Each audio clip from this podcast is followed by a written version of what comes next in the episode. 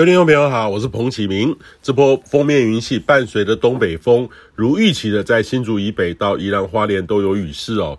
那新北市的瑞芳、金山、万里等迎风面呢，加上东北风等地形的因素，最多累积下了四十到五十毫米。不过屏东的山区呢，还是有午后热对流。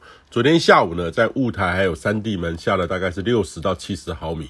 那昨天晚上呢，东北风显著的增强，加上有一些飘雨。清晨呢，今天天气低温，北部呢普遍降到二十到二十二度哦。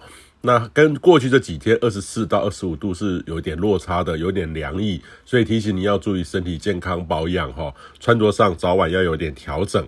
那中南部呢，则不受到这波东北风的影响，但是还是这种背风面，大气是比较稳定的，沿海的风势会比较大。清晨的温度呢，还是有二十四到二十五度，跟北部呢有三到四度的差别哦。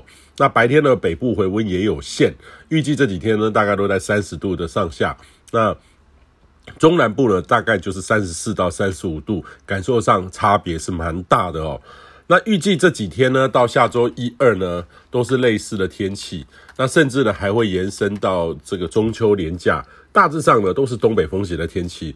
但是有时候中国南方的云系东移带来水汽，北部、东北部的迎风面就有显著的降雨。例如说，周日到下周一，水汽可能会比较多，北部容易有断断续续的雨势，降雨的时间会比较长。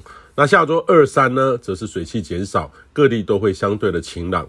那这种东北风型的天气呢，也和地形有很大的关系。有时候过一个山头或是角度就会差别很大。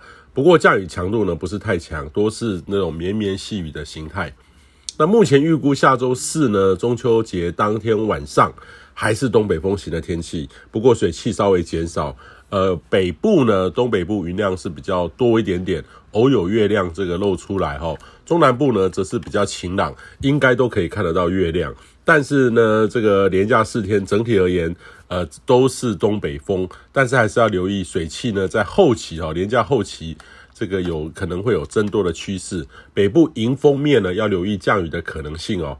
不过大致上呢，中秋四天连假的天气还算稳定啦哈，所以也建议你呢可以多安排户外活动，很适合外出踏青。北部还有东北部稍微更新呃一下气象资讯就可以了。以上气象由天气风险彭启明提供。